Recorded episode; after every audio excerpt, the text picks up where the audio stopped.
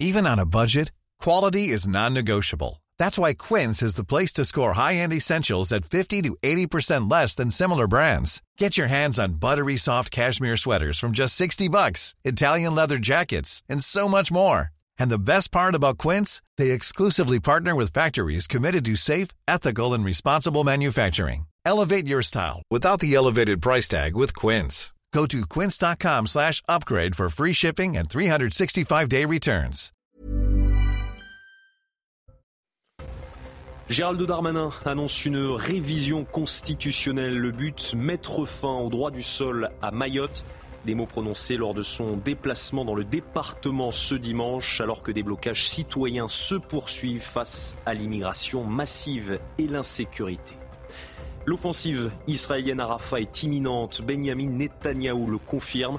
Selon le Premier ministre de l'État hébreu, la ville est l'un des derniers bastions du Hamas dans la bande de Gaza. Plusieurs pays s'inquiètent d'une catastrophe humanitaire alors qu'1,3 million de réfugiés sont sur place. À neuf mois de la présidentielle aux États-Unis, Donald Trump menace les pays de l'OTAN. En cas de retour à la Maison-Blanche, l'ancien président des États-Unis assure qu'il pourrait ne plus garantir leur protection face à la Russie. Pour quelles raisons Nous l'écouterons dans cette édition. Et puis la Côte d'Ivoire remporte la Coupe d'Afrique des Nations. Les éléphants se sont imposés 2 buts à 1 face au Nigeria à la maison. Le résumé de la rencontre dans le journal des.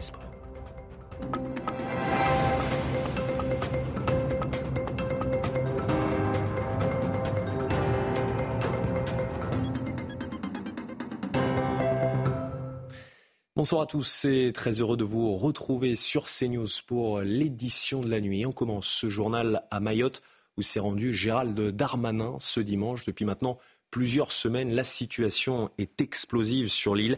Des blocages et des barrages routiers ont été installés par des collectifs citoyens. Ils dénoncent l'immigration massive et l'insécurité. Sur place, le ministre de l'Intérieur a annoncé une révision constitutionnelle. Le but, supprimer le droit du sol sur l'île. Tous les détails avec Célia Barotte. À Mayotte, les barrages sont maintenus en attendant des engagements concrets et signés de la part du gouvernement. Gérald Darmanin et Marie Guévenoux ont rencontré et ont échangé pendant plusieurs heures avec les élus locaux, mais aussi avec les forces vives de l'archipel. Dès son arrivée, le ministre de l'Intérieur a annoncé une série de mesures pour faire face à la crise migratoire que connaît Mayotte actuellement. Parmi ces mesures, la fin du droit du sol. Écoutez le ministre de l'Intérieur. Euh, nous avons convenu euh, plusieurs choses. D'abord que les dispositions que nous avons présentées ce matin en arrivant à Mayotte, la fin du droit du sol euh, dans la Constitution, la révision stricte du droit de séjour des étrangers à Mayotte, avec notamment une baisse très importante du nombre de titres de séjour délivrés, entre 80 et 90% de moins de titres de séjour délivrés, l'évacuation du camp de Cavani, celui qui aujourd'hui a été peut-être la goutte d'eau qui a fait déborder le, vase maorais, mais également la possibilité de permettre à Mayotte d'être une île dans la République comme les autres et de ne pas connaître de contraintes particulières, notamment de titres de séjour. Cette visite a également permis à Gérald Darmanin d'annoncer le lancement, une fois la paix républicaine retrouvée, de l'opération Wambouchou 2, avec la venue notamment de 15 membres du GIGN et le déploiement d'un rideau de fer maritime, c'est-à-dire la mobilisation de moyens technologiques, mais aussi de moyens militaires pour favoriser les interpellations et donc lutter contre la délinquance, mais aussi contre l'immigration irrégulière. Situé dans l'océan Indien, à proximité de Madagascar, Mayotte est le département français le plus pauvre. Sur l'île, les migrants clandestins représentent près de 50% de la population. Alors quelles sont les autres spécificités? Les détails avec Viviane Hervier. Situé dans l'océan Indien, à une dizaine d'heures de vol de Paris, Mayotte fait partie de l'archipel des Comores. En 1974 et 1976, les Mahorais se prononcent par deux référendums pour le maintien dans la communauté française d'une superficie de 375 km, c'est le plus petit département d'outre-mer, mais aussi le plus densément peuplé, avec une population de 310 000 habitants, un chiffre qui serait fortement sous-estimé. C'est aussi le département français le plus pauvre. 42% de la population vit avec moins de 160 euros par mois. Pourtant, Mayotte fait figure de territoire riche face à ses voisins immédiats, les Comores et Madagascar, parmi les pays les plus pauvres de la planète. Une attractivité qui explique l'arrivée massive d'immigrants clandestins. Ils représentent plus de 48% de la population du département, ce qui fait que la moitié de la population de Mayotte ne possède pas la nationalité française. 75% des mères ayant des enfants sont de nationalité étrangère. En 2022, 45% des nouveau-nés à Mayotte étaient de parents étrangers et le droit du sol avait déjà été durci à cette époque. Il fallait qu'un des parents au moins ait résidé sur l'île depuis un an pour avoir la nationalité française. Quatre départements du sud-ouest sont maintenus en alerte orange par Météo France en raison des risques de crues. Vous allez les voir sur cette carte. Il y a notamment la Gironde ou encore les Landes. En revanche, la vigilance orange pour vagues et submersion a été rétrogradée au niveau d'alerte jaune. Direction Bordeaux, à présent, dans la ville, le quartier des Capucins est en proie depuis maintenant plusieurs années au trafic de drogue. Ce dernier provoque de l'insécurité dans les rues. Face à cette situation, les riverains n'en peuvent plus. Certains ont décidé de manifester devant la mairie. Reportage sur place d'Antoine Estève et Célia Gruyère. Dealers en plein jour, drogués, jeux d'argent et même parfois des agressions. Le quartier à proximité du marché des Capucins et notamment dans la rue Élie Gintrec à Bordeaux est considéré comme abandonné des pouvoirs publics. Une situation qui dure depuis cinq ans. Un collectif de riverains épuisés a donc manifesté devant la mairie samedi après-midi. Il y a des jeux d'argent qui, qui s'opèrent là. Il y a beaucoup de trafic et euh, il y a une insécurité totale. Les gens Lorsqu'ils rentrent chez eux, ils n'osent même plus rentrer chez eux. On les menace. Les gens pissent partout. Ils boivent, ils se droguent. Les moyens déployés par la mairie sont jugés largement insuffisants pour répondre aux problèmes. On, nous répond parfois, la mairie, écoutez, euh, c'est un quartier populaire, l'immobilier est moins cher. Donc presque on considère que c'est normal, hein, qu'on doit supplanter ça. Et euh, eh bien, ça n'est pas le cas. Nous, on a acheté, c'était pas comme ça. Moi, je veux pouvoir garantir à mes locataires qui vont dormir le soir je veux pouvoir leur garantir qu'ils vivent tranquillement. La vidéosurveillance ainsi que les effectifs de policiers municipaux devraient être renforcés. Fin décembre, plus d'un kilo de cocaïne a été saisi dans ce quartier lors d'une opération des forces de l'ordre. Et face à cette insécurité grandissante sur le territoire, certains Français ont décidé de ne plus se laisser faire. Les cours de self-défense, par exemple, sont de plus en plus recherchés depuis maintenant euh, plusieurs années. L'objectif est clair, pouvoir se défendre en cas d'agression. Reportage de Jean-Laurent Constantini et Kylian Salé. Frappe visage. Ici. En tirant le bras, je frappe. Dans ce cours, on apprend à frapper uniquement pour se défendre. Une dizaine de personnes y participent avec plusieurs objectifs. Euh, se rassurer, se protéger, protéger euh, leurs proches, voilà. Euh, et également gérer, gérer leur stress aussi. Il y a beaucoup de chefs d'entreprise, des médecins, pharmaciens. Pour réagir efficacement en cas d'attaque, il faut compter environ 5 ans de pratique. Stéphane vient une fois par semaine depuis deux ans et il se sent bien mieux. C'est-à-dire qu'on se sent plus, plus sûr de soi, même des clients qui viennent ou autre chose, on se sent, voilà, on, va plus au contact qu'on pourrait avoir peur avec, euh, avec certaines personnes. Caroline n'en est qu'à ses débuts. Ah oui, je fais une griffe Ah non, ah non c'est ça, c'est la main comme ça Elle participe au stage intensif de 4 heures pour travailler ses réflexes. Ça m'est déjà arrivé euh, un échange qui aurait pu mal tourner et en fait euh, j'ai bien vu que on n'a pas les mêmes réactions. On, à côté là on est en confiance donc euh, le stress ne joue pas du tout. Dans la dernière enquête de l'Institut Paris Région, la sécurité est la deuxième préoccupation des franciliens. Les inscriptions à ces cours augmentent. Chaque semaine, Antoine est obligé de refuser des demandes de participation. Après avoir réuni l'ensemble de son gouvernement à Matignon ce samedi, Gabriel Attal a dévoilé sa feuille de route et son calendrier ce dimanche dans les colonnes du Parisien. Alors quels sont les principaux chantiers du Premier ministre? Tous les détails dans ce sujet de Maxime Lavandier. Après les grandes lignes, place aux détails. Gabriel Attal a dévoilé ce samedi son calendrier. Première urgence et de taille, répondre à la crise agricole. Le Premier ministre recevra en début de semaine les représentants des agriculteurs avant de dévoiler le projet de loi d'orientation agricole au Salon de l'agriculture. Le nouveau pensionnaire de Matignon n'oublie pas son ancien ministère, l'éducation, qu'il considère comme sa grande cause. Parmi les mesures qu'il envisage, la plus concrète, renforcer la médecine scolaire. Au mois de mai, les infirmiers scolaires recevront une prime exceptionnelle de 800 euros et seront tous augmentés de 200 euros par mois à compter de cette date. Autre chantier dans l'éducation, le numérique. Le Premier ministre compte poursuivre les mesures déjà évoquées pour réduire le temps d'écran chez les jeunes et lutter contre le cyberharcèlement. Je veux travailler avec les plateformes à un vrai verrou numérique permettant de garantir qu'aucun mineur de moins de 13 ans ne puisse accéder aux réseaux sociaux. Autre priorité pour le Premier ministre et les Français, la sécurité avec le déploiement de 230 nouvelles brigades de gendarmerie. Pour lutter contre le trafic de drogue, un plan anti-stup sera présenté en mars, tourné vers les villes moyennes. On va notamment taper les dealers au porte-monnaie en donnant la possibilité de geler et de saisir les avoirs des trafiquants. Printemps des urgences, été social ou encore automne du travail. Malgré une feuille de route bien remplie, Gabriel Attal compte mener à bien sa mission, sans aucun temps mort. Elles sont dans un état critique à l'hôpital après avoir consommé du fromage. Deux petites filles ont été contaminées à l'Escherichia coli. Depuis deux mois, de nombreux lots de fromage font l'objet d'une intense campagne de rappel. L'une des fillettes a vu son pronostic vital engagé. Célia Gruyère. C'est une affaire qui rappelle celle des pizzas Buitoni l'année dernière. Deux fillettes, âgées de 18 mois et 7 ans, ont été contaminées à la bactérie Escherichia coli. La plus âgée, hospitalisée à Lyon depuis décembre, a frôlé la mort après avoir consommé du morbier au lait cru. Une contamination qui peut avoir des conséquences très graves. C'est un microbe qui a dans l'intestin habituellement et qui aide à la digestion.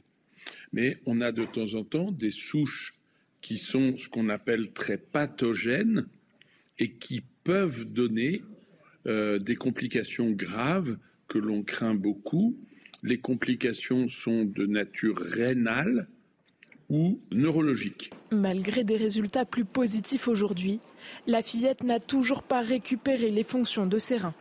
Pour éviter ce type de contamination, il n'existe qu'une seule solution pour cet infectiologue. La prévention, bah, c'est la, cuisson des aliments. Euh, donc les steaks hachés il faut et la viande en général, euh, la prévention, c'est de bien la cuire. Euh, puisque la, cuisson euh, détruit les bactéries, donc Escherichia coli en question.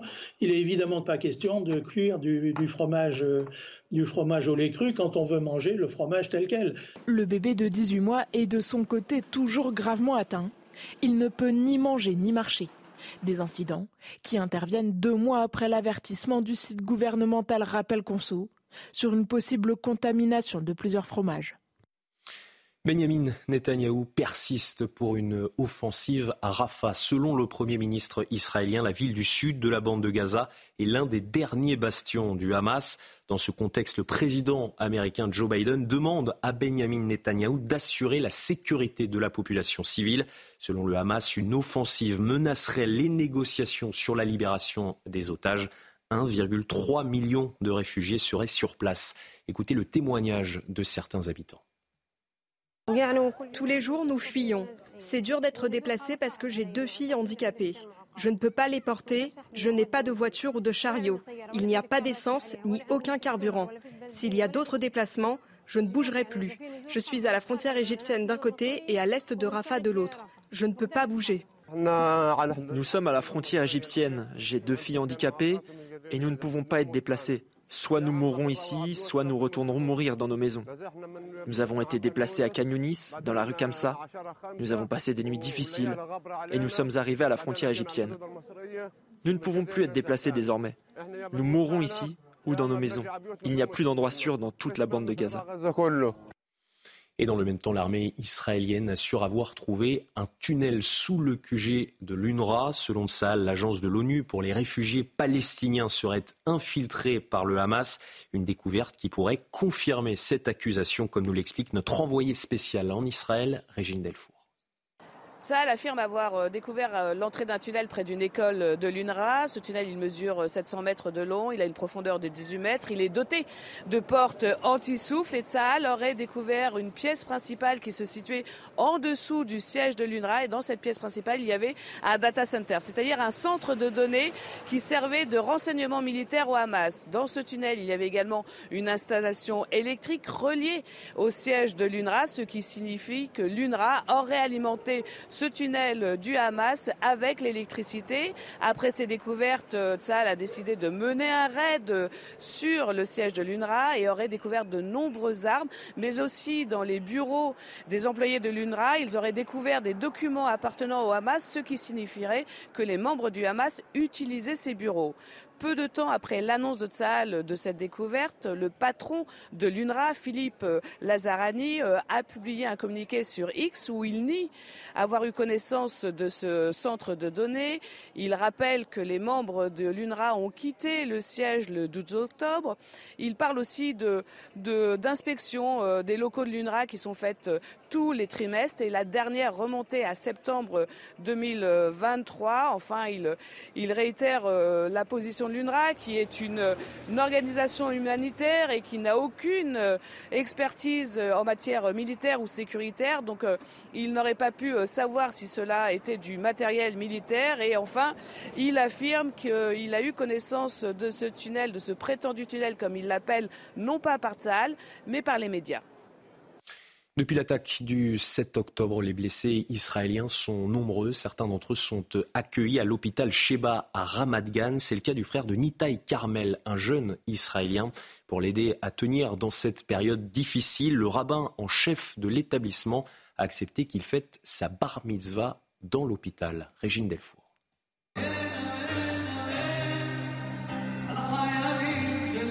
Aujourd'hui, est un grand jour pour Nitaï Carmel. Il fête sa bar mitzvah. Pour que ce moment soit le plus joyeux possible, le rabbin en chef de l'hôpital Sheba lui a permis de la célébrer à l'hôpital, là où son frère, grièvement blessé pendant les combats, est hospitalisé.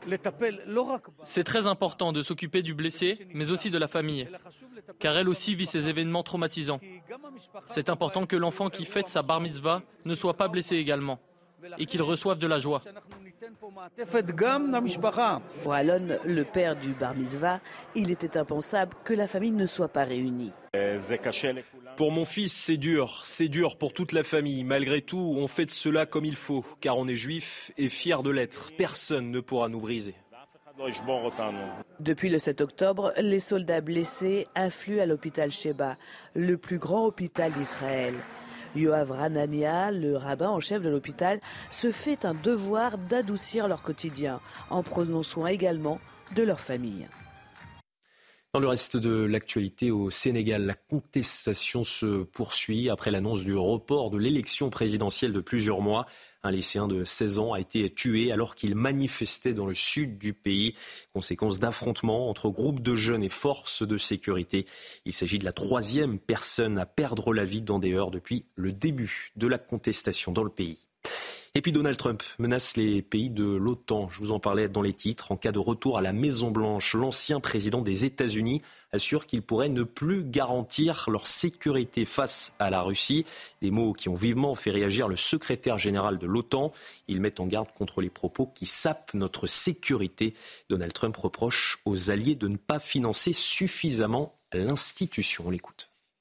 Un président d'un grand pays s'est levé et a dit Monsieur, si nous ne payons pas et que la Russie nous attaque, nous défendrez-vous? J'ai répondu, vous ne payez pas? Alors non, je ne vous protégerai pas. Au contraire, je les encouragerai à faire tout ce qu'ils ont envie de faire. Vous devez payer. Vous devez payer vos factures. Et après ça, l'argent a afflué. Dans un instant, le journal des sports. Et on commence ce journal des sports avec la Cannes, la Coupe d'Afrique des Nations et le sacre de la Coupe d'Ivoire à la maison dans l'enceinte bouillante du stade Alassane Ouattara d'Abidjan. Les éléphants sont parvenus à renverser le Nigeria 2 buts à 1. Les deux héros ivoiriens s'appellent Franck Caissier et Sébastien Haller.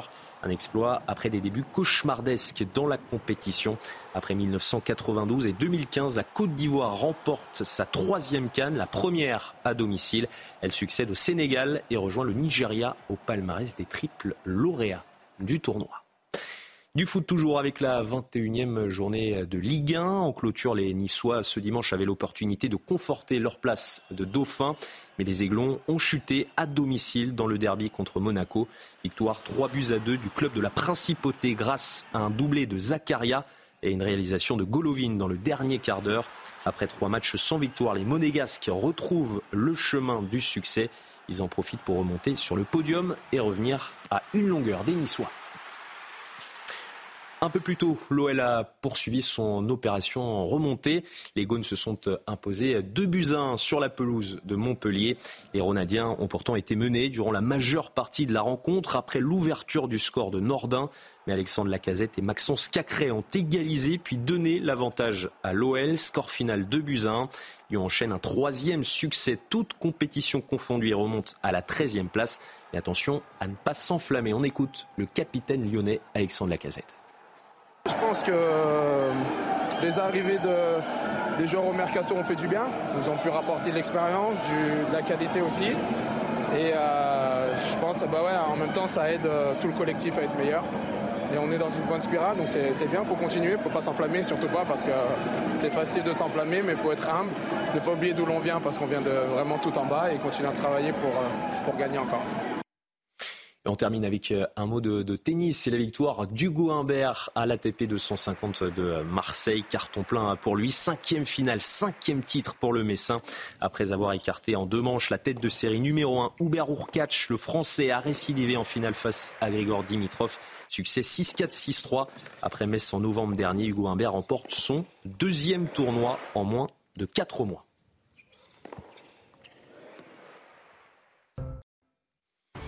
C'est la fin de ce journal, mais restez bien avec nous. Dans un instant, une nouvelle édition. Nous reviendrons notamment sur l'annonce de Gérald Darmanin à Mayotte. Le ministre de l'Intérieur souhaite une révision constitutionnelle pour mettre fin au droit du sol sur l'île. Retrouvez tous nos programmes et plus sur cnews.fr.